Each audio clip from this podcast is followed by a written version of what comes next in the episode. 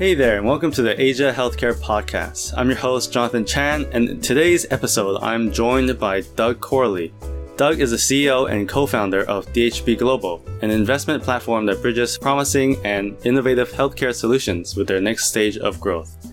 This involves working with innovators and startups to find the right strategic partners for them, and helping to facilitate cross border commercialization of their biopharma technologies into China. In addition to his main work, he also helps mentor startups through a number of organizations, and you can frequently find him on the road, speaking at different events and sharing his experiences in working in China. I had so much fun talking to him, and he was so willing to share his insights, so I'm pretty sure you will benefit from this conversation as well. So, without further ado, hey, welcome to the show, Doug. Thanks for having me, Jonathan. Well, I'm excited to catch up with you and learn more about the work you do and how you started DHB Global. But uh, before we get into that, could you tell us a bit about yourself, where you're from, and your journey up to now and setting up DHB Global? Sure. Um, so I'll give you kind of the, the uh, high level overview and then go a little bit into some of the details. So from a small town in the States, did a degree in biomedical sciences and moved to China eight years ago and, you know, really fell in love with everything that was happening here and worked, you know, in laboratories in, in hospital settings and basic research and then learned about the business of healthcare, really trying to figure out what the lifeblood of the healthcare industry was in China, which turned out to be finance. And progressively I've moved my way away from some of the research and more into the application of the technical knowledge that I've gained into, you know, really building solutions. So a little bit deeper explanation is graduated uh, before every, everything healthcare. I was actually a, a classical pianist. I went to college oh. on a oh. piano scholarship uh, and when I decided that I wasn't going to do that anymore, I decided to transfer and started doing all of my biomedical sciences uh, studies, did a double major, double minor, and decided that medicine and, and healthcare was something I was fascinated by. Um, had an opportunity to come to China, and I, I took it because China-U.S. relations appeared to be the most important relationship of my lifetime. Uh, and the smartest people in my part of America didn't know too much um, and I thought that was a bit of a shame. Uh, so I moved to China and just wanted to learn the language, figure out how, how the culture was different. Kind of my, my resting thesis is that people are the same. You know, that what makes people different uh, is their rituals or their cultural rituals. Uh, so everybody wants a better life for their children than they had. We can all agree on this. But culture kind of defines what that looks like. And so in China, I was curious how that was different than in America.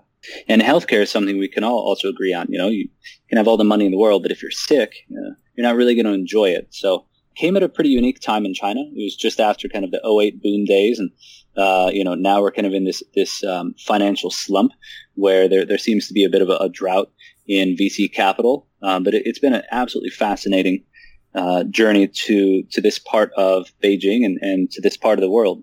Wow, that sounds pretty amazing. You've shared a lot that I want to unpack actually. There's so much in there. First of all, um, your background being a classical pianist, what made you decide you don't want to go down that path and uh, decide to study kind of biomed and the science side? Well, so I started playing piano at the age of four.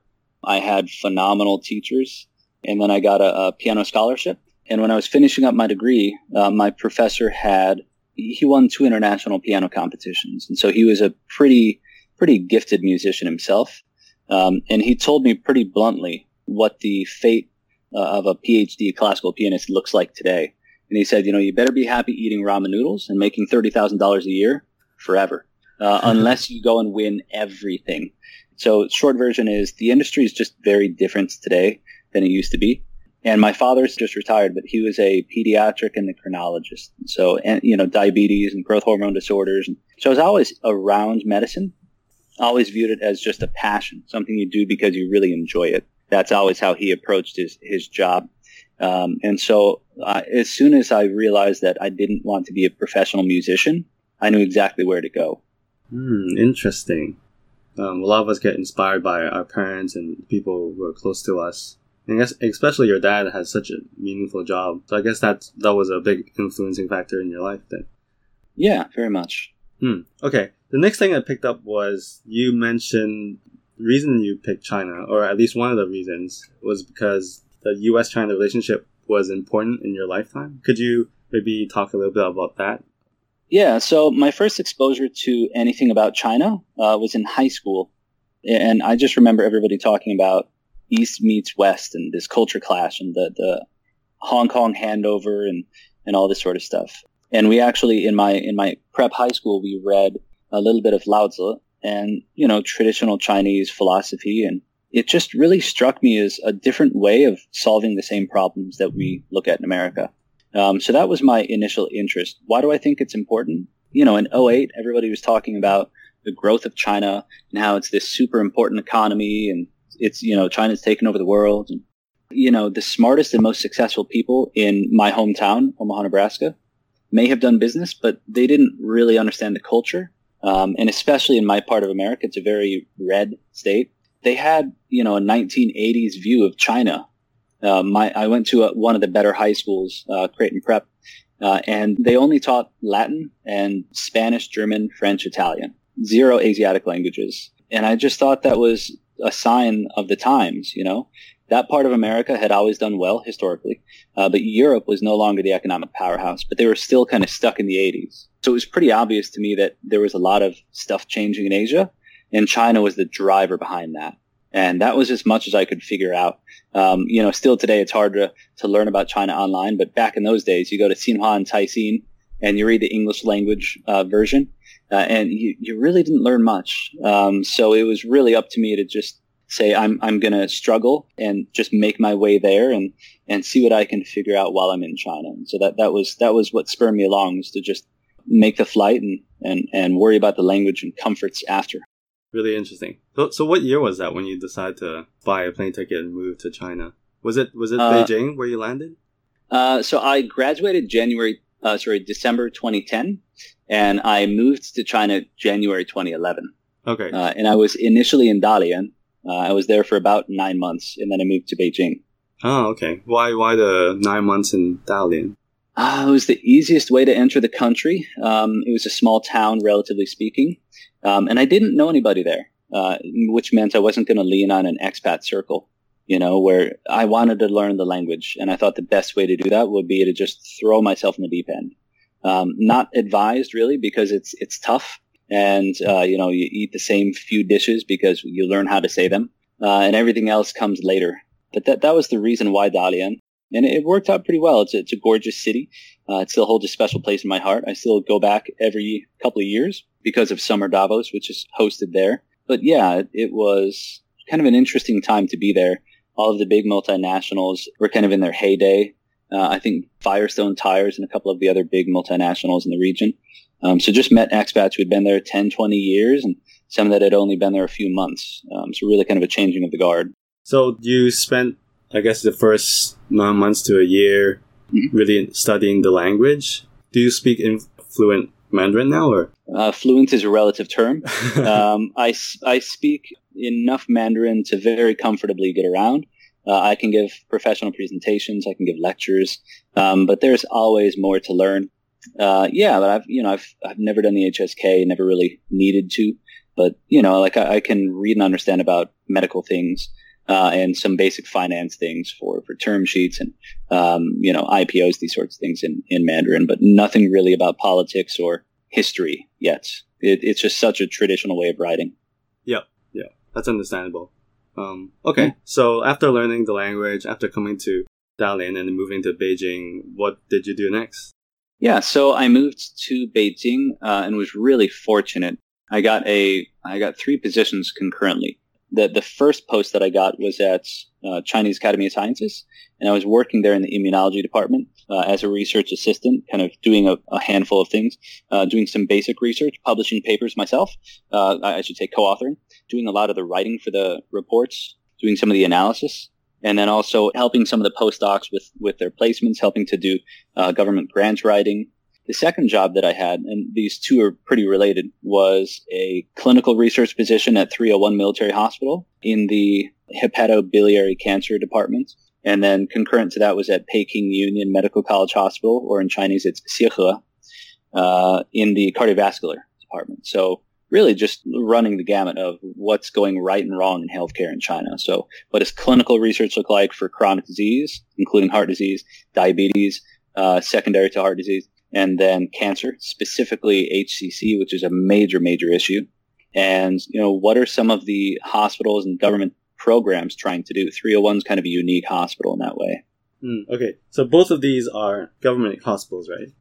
Public, yeah. So 301 is a military hospital. Yeah. Xiehe is a public hospital.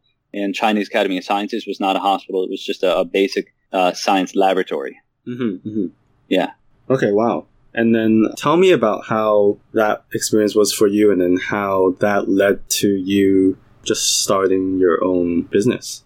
Sure. So I worked in those three jobs concurrently for three years. It was really interesting because I was the only expat there. Mm-hmm. Um, and I was like, I was the only dude that spoke English. Um, so going to the canteen at, at Zhongkeyuan was a lot of fun. I always got to practice my Mandarin. And then you go back to the lab and everybody's coming up to you and, and you know, cheerfully uh, trying to speak with you in English and, and you're forcing Chinese because you want to practice more. I learned a lot. I was really just thoroughly impressed. I'd, I'd gone to a, a very strong university, Creighton University, uh, and they pride themselves on, you know, strong research students. But man, the level of dedication and just intellects that I was working with right away, like 301, those guys would literally sleep in their office four nights a week uh, mm-hmm. and, and work from, you know, 6 or 7 a.m. till 2 a.m. every day. Uh, they would have food delivered. They would have, you know, a, a they, they would have like a treadmill in the office. Like they, they do anything they could to just be more efficient and mm-hmm. get more work done. And it was just a level of dedication I had never seen before. I was floored. But that, so I learned what was kind of going right and wrong. Um, I then worked at UFH for about nine months, give or take. And that was to learn about policy and the business of healthcare. And that was in elder care. Uh, so we worked to get them JCI accredited. And it was really interesting because that was the first time that I really started to get a feel for how, how the business of healthcare works. And that was what pushed me into starting my own thing was, you know, it's one thing to have a theoretical knowledge, but to see how a business is built and to see how drugs are developed and, and how a, a new department is being uh, structured out to solve such a big epidemiological issue like elder patients in China. Uh, that really opened my eyes. Uh, and so that really led me into wanting to do my own thing. Uh, but I didn't take any business courses in college. So after I finished up at UFH, it was, uh, I was just kind of finding my way. So putting together events. I had a lot of friends finishing med school or PhD programs.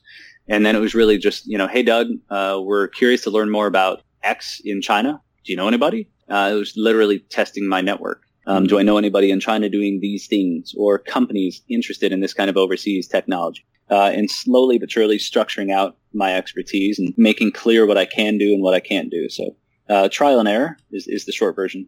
That's interesting. Okay, so UFH is United Family Health. Is that right? Is Yes. That, that's Yep. a private practice in China. Correct.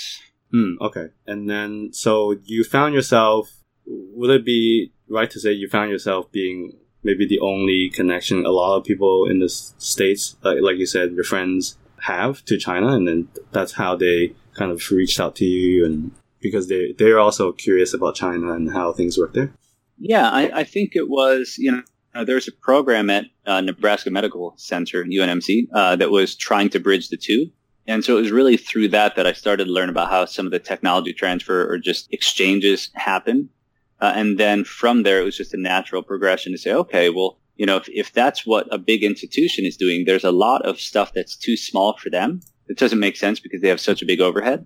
What can I do to fill in the gaps? There's a lot of other projects that they would like to see happen, but for instance, they're not, you know, $10 million plus contracts. Um, so what, what can I do to kind of fill, fill in the gaps there? All right. So you start helping people and you putting uh, events together. Is that right? And then that led you to um, maybe starting DHB Global. Is that how it happened? Yeah, uh, I started putting together big public events as well as uh, being asked to speak about my experience uh, about an American working in a military hospital or a Chinese government research facility.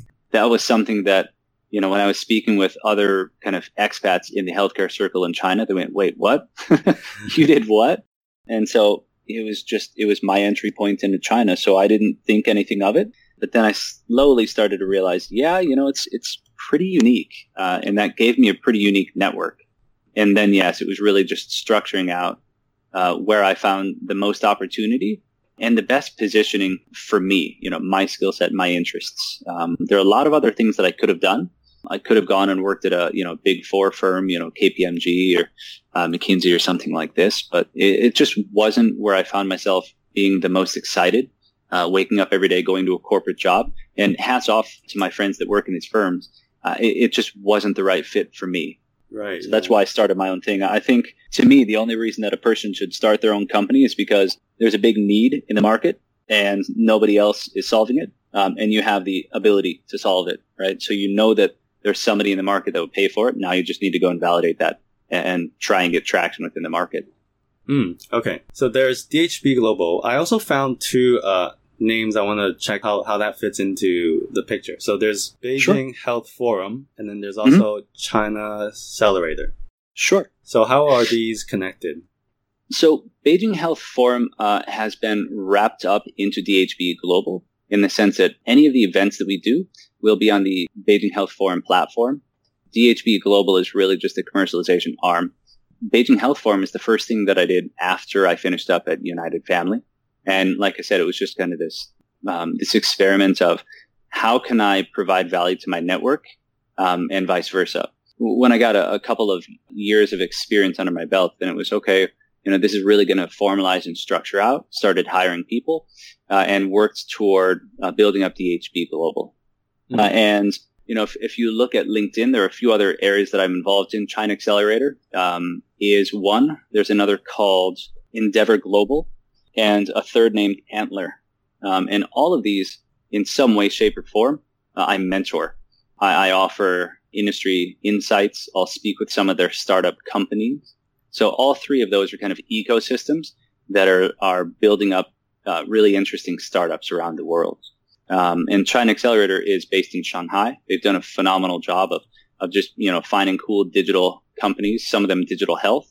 So when it comes to digital health companies, I've, I've mentored a handful of uh, companies through there. And for Antler, you know, that's one that's based in Singapore. And so uh, when they have portfolio companies that are looking into China expansion, um, you know, I, I, tend to speak with them, or if they're looking for contact or you know want to do a roadshow, I can uh, I can assist through that.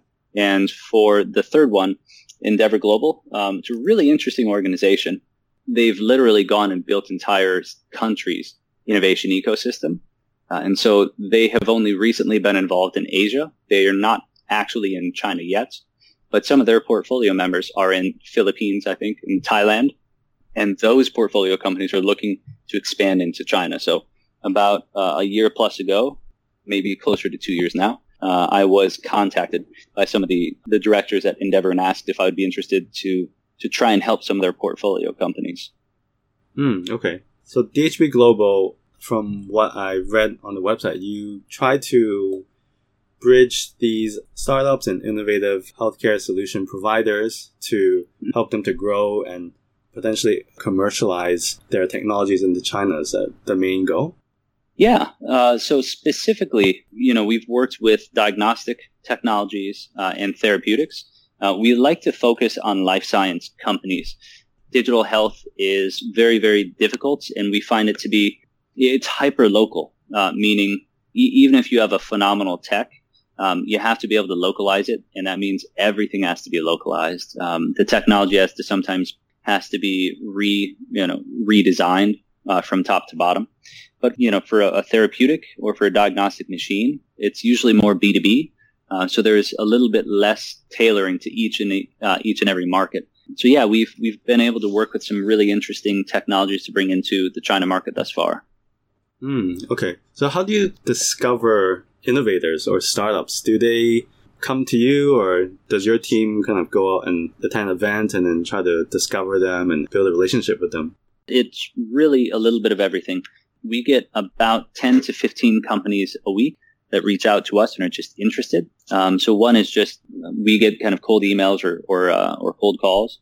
Uh, a second is through the relationships that we have established um, through a group like USKIP, uh, which is a consortium in the United States of 133 med schools and R&D institutions. Uh, so we have a, a, working relationship with them. Um, so that puts us pretty well in touch with a lot of interesting companies in the U.S. that are looking to the China market, but not really sure uh, what's the the right direction for them. You know, where should they land? Which uh, which city or province has preferential policy for them, and so on and so forth. And then the third is, you know, a lot of it is speaking. I think I was telling you before. I've been in four or five countries in the last three or four weeks. Um, I get asked to go and speak in a lot of places, and it's always about healthcare. Sometimes it's about China healthcare. Sometimes it's just about the way that technology is changing. Um, so through a lot of those sorts of events as well, it's people come up and are interested. Uh, you know, hey, I'm an investor. We have this company. Um, is there anything else like it in the China market? Uh, we should have a conversation. So we've done, you know, we've done some road shows through those sorts of partnerships, but the majority of it is through kind of in network. So we have the partnerships already. Uh, one that I failed to mention was we have uh, a couple of uh, working relationships with some big European life science ecosystems as well. So helping those kinds of ecosystems, you know, so technology transfer offices or universities try to figure out where they should be doing a roadshow, uh, why they should be registering a company in Sanya versus Shenzhen versus Beijing, uh, what the what the incentives are, plus and minus, and, and certainly what's the path through regulation. So if you know if we have CE certification, what do we need to do next? We have this kind of medical device or this kind of therapeutic. Um, what's the best way to find a, a trustworthy China partner that you know, that really wants to grow alongside us and is not just a, a speculative or short-term investor, you know, really trying to find a marriage partner for your business. Mm, okay.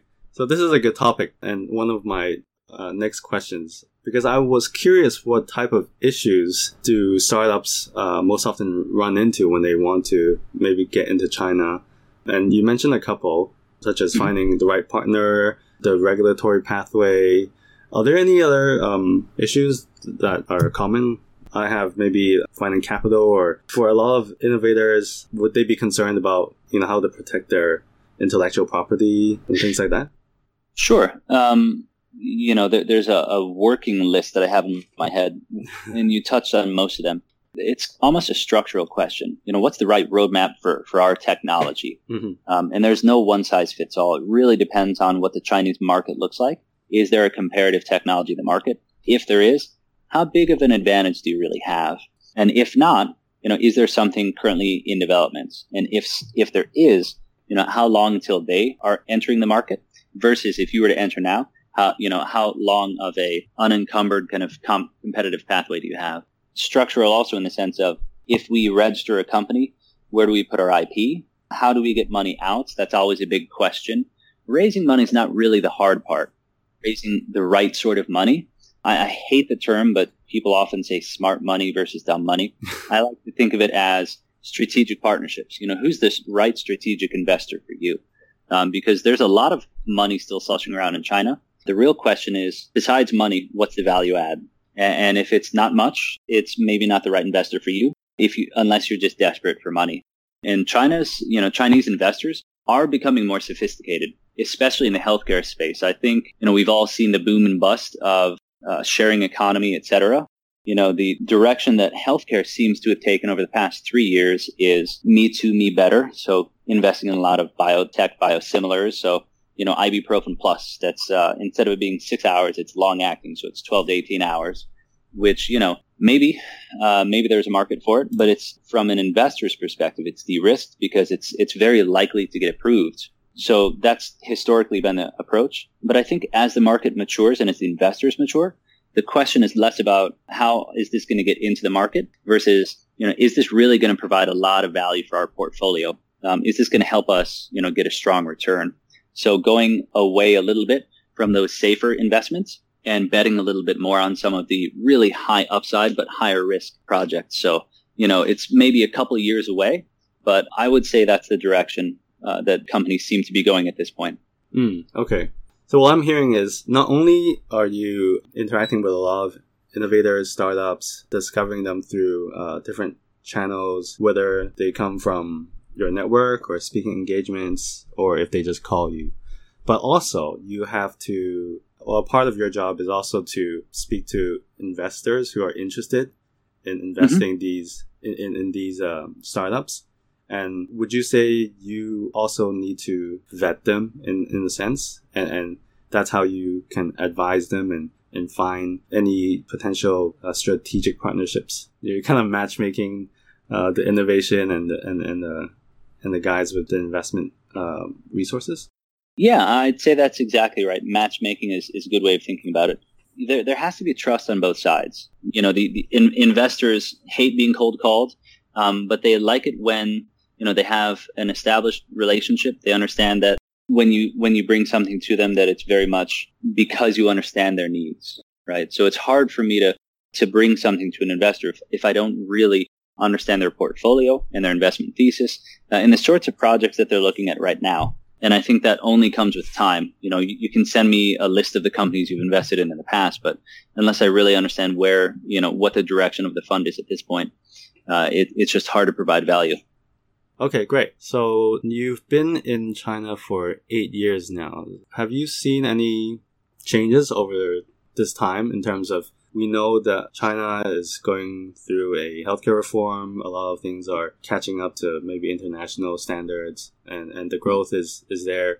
Um, what have you seen in terms of people's desire to do cross border commercialization? And also, now that you mentioned we're experiencing a bit of a slump right now. So, what are, what are your thoughts about this? Sure. So, I'll just kind of break it down into the good, the bad, and the ugly um, what I see as, as the good in terms of healthcare system changes, I'd say there has been a, a huge push to make, you know, at the upper half of the pyramid, to make care more accessible, to try and grow the quality of doctor, and to make private insurance a little bit easier to access. When I first got to China, the numbers were roughly private insurance was about 3% of all insurance used in, in country and it's still not really big, but I believe the number now is closer to eight or nine percent of total market cap.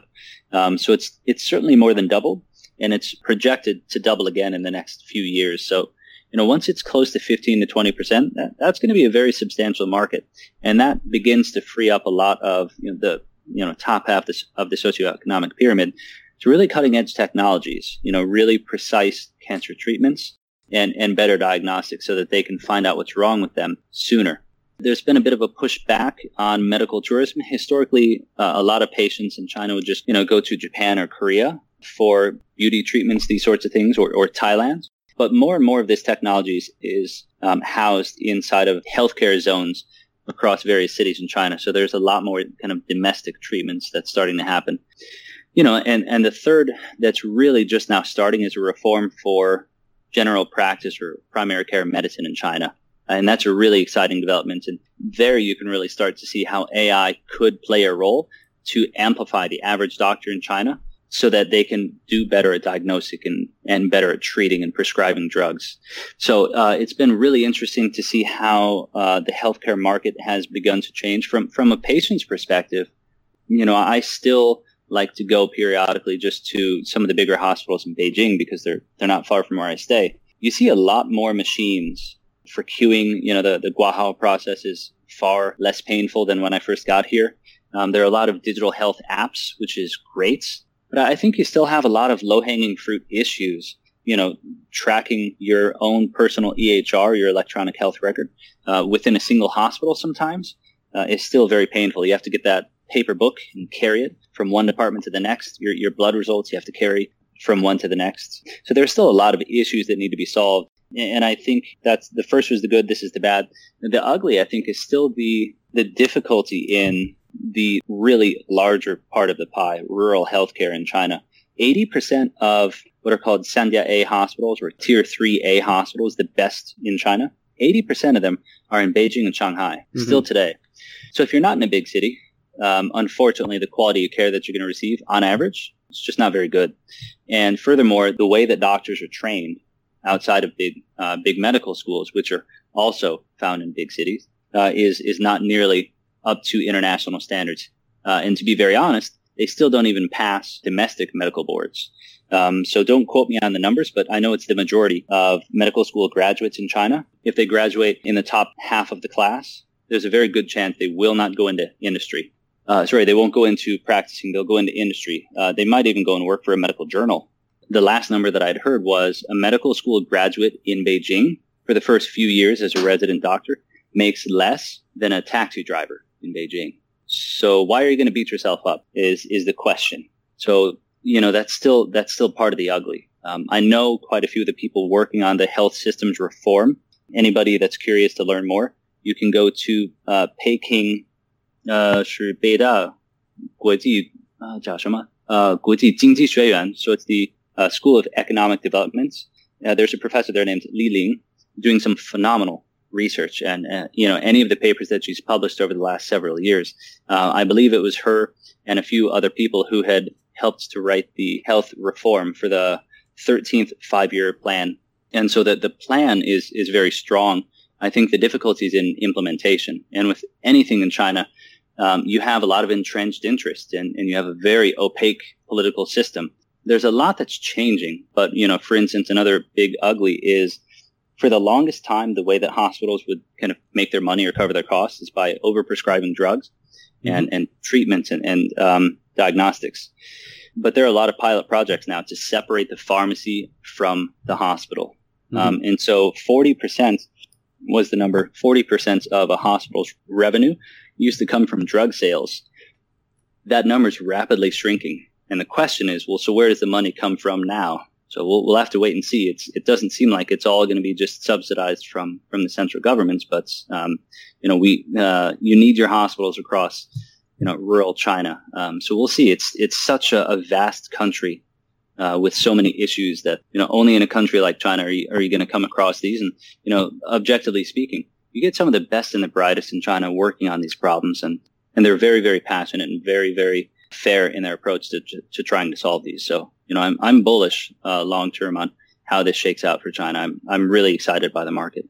Mm. A lot of these sound uh, quite familiar because um, I remember there was a policy called zero markup policy for for mm-hmm. uh, to kind of control hospitals so they don't mark up their drug prices. Yeah. Um, and instead, the government is supposed to kind of give them more subsidies or um, help them in other ways financially. Right. Um, and the other one you mentioned was, uh, yeah, I guess the um, distribution of the best hospitals and the best doctors. They're mostly uh, concentrated in the bigger cities. And, and sometimes we read in the news that there are uh, violent clashes between the, the doctors and the, and the patients. Um, oh, oh, yeah. And yeah, I um, guess that still happens today. Um, I, I, don't know. I mean, I, I can uh, kind of give uh, a short uh, a short story. Um, I remember coming across a few uh, a few interactions while I was at some of the hospitals I had worked at, where yeah, patients got pretty irritated. I was in the office with some of these doctors, um, and I always wondered why there were these big, scary looking guys out out in front uh, of these you know important doctors' offices until I saw a patient come in and he was very irate. Um, I figured it out pretty quickly. Uh, I remember hearing about hospitals in Chongqing. Um, you know, they would do emergency training. And I was like, oh, emergency training for what? They said, oh, you know, if a patient comes in uh, and they're irate and they have a weapon. I was like, oh, okay. I didn't know that was an issue. Hmm. Are they mostly upset about the, I guess, the quality of service that they're provided, or, or just how they're they're being treated?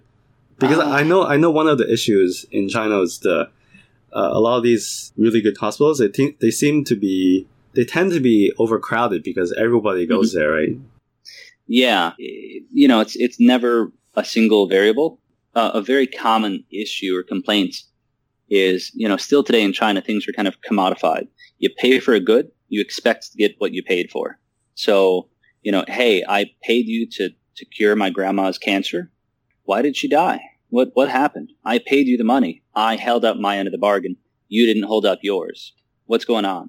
Mm-hmm. And so there's not the time and the, the soft skills almost.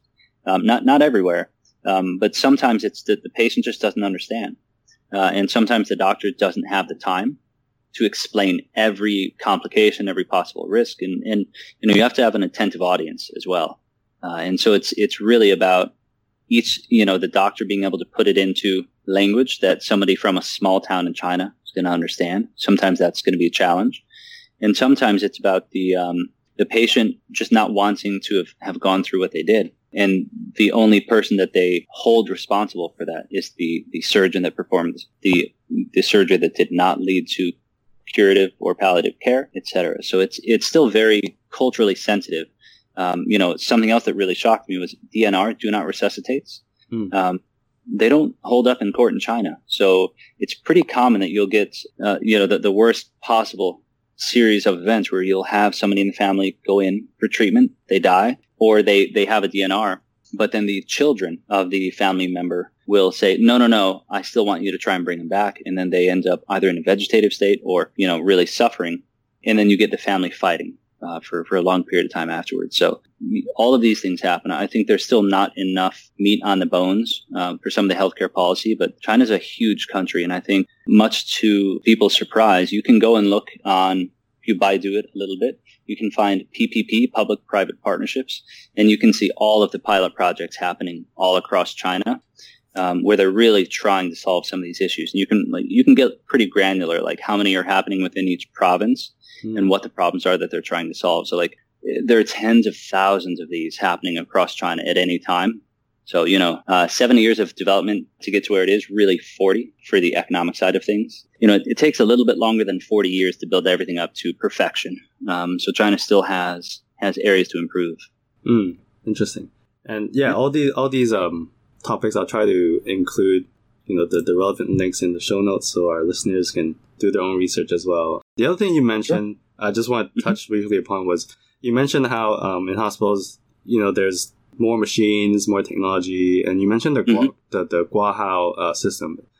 Yeah, um, is that like the the triage kind of process in hospitals and and how they're uh, improving it now with technology? Can you go into that a little bit?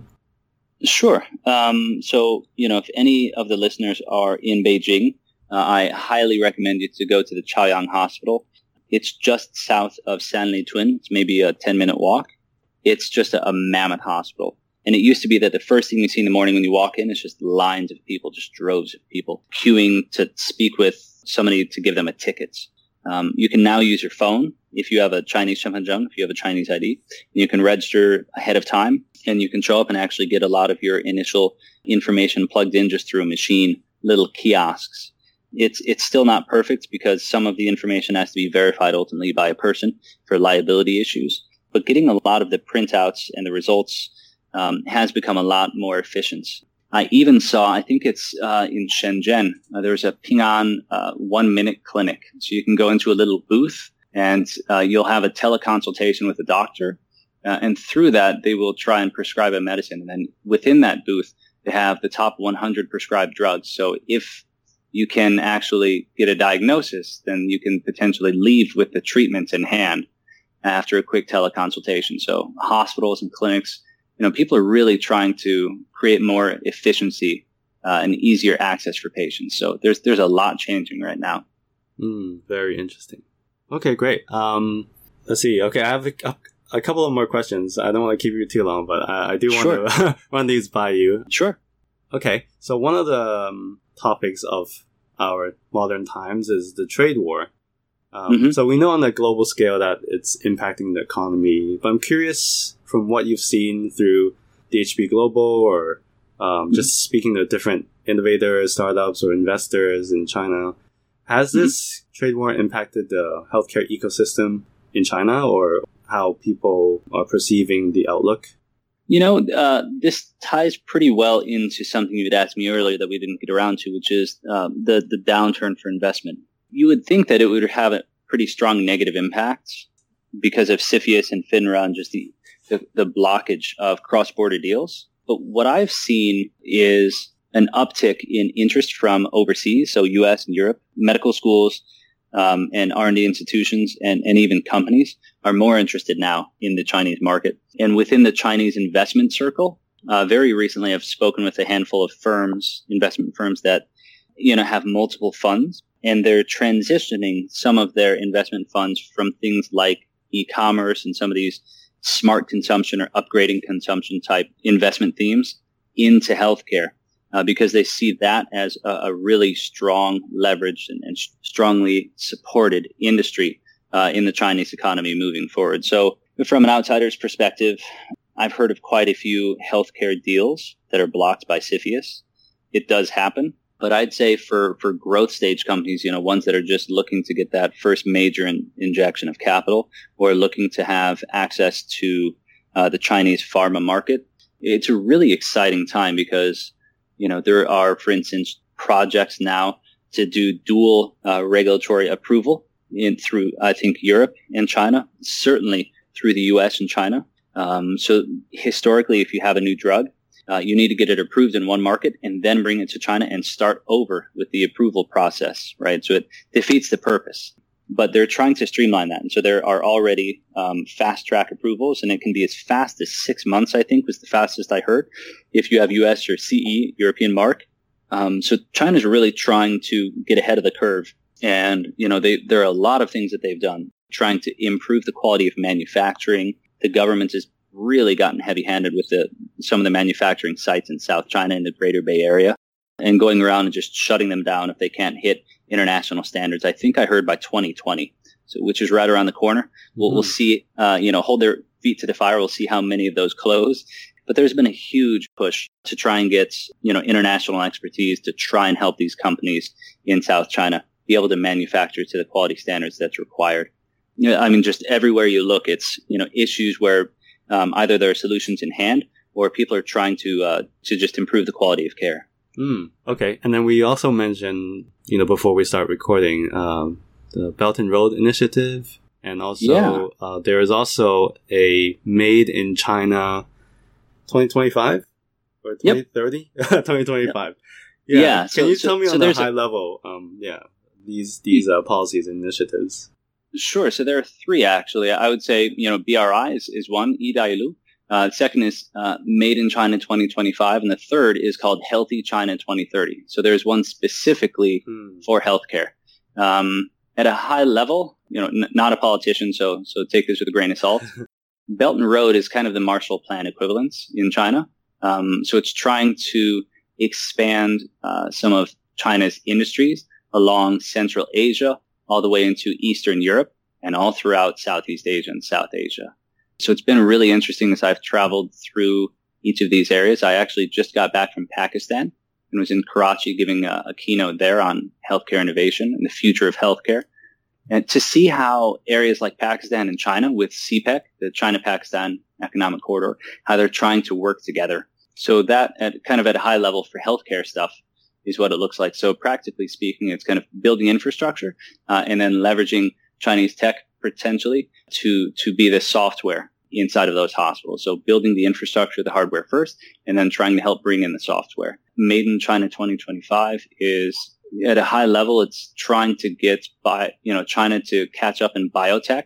So things like CRISPR, Cas9, things like CAR T and, and gene therapies, uh, single cell therapies, and AI as well. So trying to have an, a diagnostic companion, for instance. So think uh, IBM Watson or um, you know the next generation of that, where you have an AI diagnostic uh, machine that helps you think through the logic, or, or, just helps the average doctor in China be better at their job. You, you know, if they're not in a big city in a big hospital with all the fancy tech at their fingertips. So specific to healthcare, I think those are the major pushes uh, in Made in China. 2025. And Healthy China 2030 is really, it's almost like a, a quality report for the Chinese government. Where do we think we need to be by 2030? How many diabetes patients do we have now? What's the burden that we're facing? And what are the numbers that we'd like to hit? So by the numbers, I think China uh, has 110 million diabetics in the world today. That's one in three. There are 330 in the world, 330 million. Mm. Uh, and at a patient population rate of roughly 10%, right? So roughly 10% of China has diabetes, which is higher uh, than in other parts of the developed world. But China also has this really big population burden of what's called pre-diabetics. And so these are people who have some symptoms and some signs but haven't developed full diabetes. And this can go along the spectrum for other chronic diseases. So patients with pre-hypertension, hypertension, cholesterol, or high risk for stroke, cerebrovascular disease. So those are some of the major uh, issues in China, as well as cancer. So early diagnosis for cancer. Um, so trying to identify where China is right now, what the, the burden of these are, and you know what they think they need to be at for lowering the, the amounts of patients with these diseases by 2030. Uh, and then that also includes things like health literacy, uh, which means really understanding your own healthcare system and where you should go for treatments or for prevention. So there's there's a lot to unpack there if anybody listening is really interested, um, the Healthy China 2030 policy is not one that gets a lot of airtime yet. Look into it. it. It definitely gives you a good sense of where the government's thinking is in terms of the major burdens and the major opportunities. Um, and then you can cross-reference that with, you know, what are some of the technologies in the market today? Mm, okay. Great. Thanks for the recap. I always get um, Made in China 2025 and Healthy China 2030 mixed up. Um, so yeah, yeah. So it's it's great that you can uh, clarify some of these for us. Um, so yeah, now thinking about it, it's almost 2020. So we're five years away from Made in China 2025. So it would be interesting to see what happens in the next uh, five six years um, leading up to that. So yeah, before we wrap up, can you tell us you know what you have planned for the rest of the year and if there are any um, speaking engagements or events that you're putting together for um, next year? Sure. Um, so there, there's a lot coming up yet between now and the end of the year. Uh, my company is helping to co-organize an event in the middle of October, uh, where we're bringing a lot of these big U.S. medical schools and R&D institutions to China, and, and really just doing a matchmaking event with some Chinese counterparts, Chinese investors, government zones, so kind of healthcare zones where you can, you know, do really interesting stuff. Uh, put together a private hospital that's wholly foreign owned. So that's October 17th in Beijing. Mm-hmm. Um, tickets are, are still on sale for that. I will be again in, uh, I'll likely be in Davos in January, February, mm-hmm. uh, where I have a, a, project through World Economic Forum uh, that's that's dealing with healthcare data and transparency and privacy. Uh, and then I will be co-chairing an event in Islamabad, Pakistan, to talk about some of the Belt and Road uh, and CPEC uh, propositions between China and Pakistan. Uh, and that'll be in March. So I think that's March 10th through the 12th, uh, roughly those dates. Um, so you can certainly find a link to that as well. Um, and between now and then, we have, you know, we have more than enough on our plates, but we're always looking for really interesting partners in the area um, and I was looking for, you know, that, that next really exciting uh, healthcare technology. So if anybody listening is just really curious to, to connect, um, we'll make sure that uh, any of my contact info is here. And always, uh, always interested to engage with people also within the region and within the area of, of healthcare uh, investments and innovation. Mm, okay, thanks, Doug.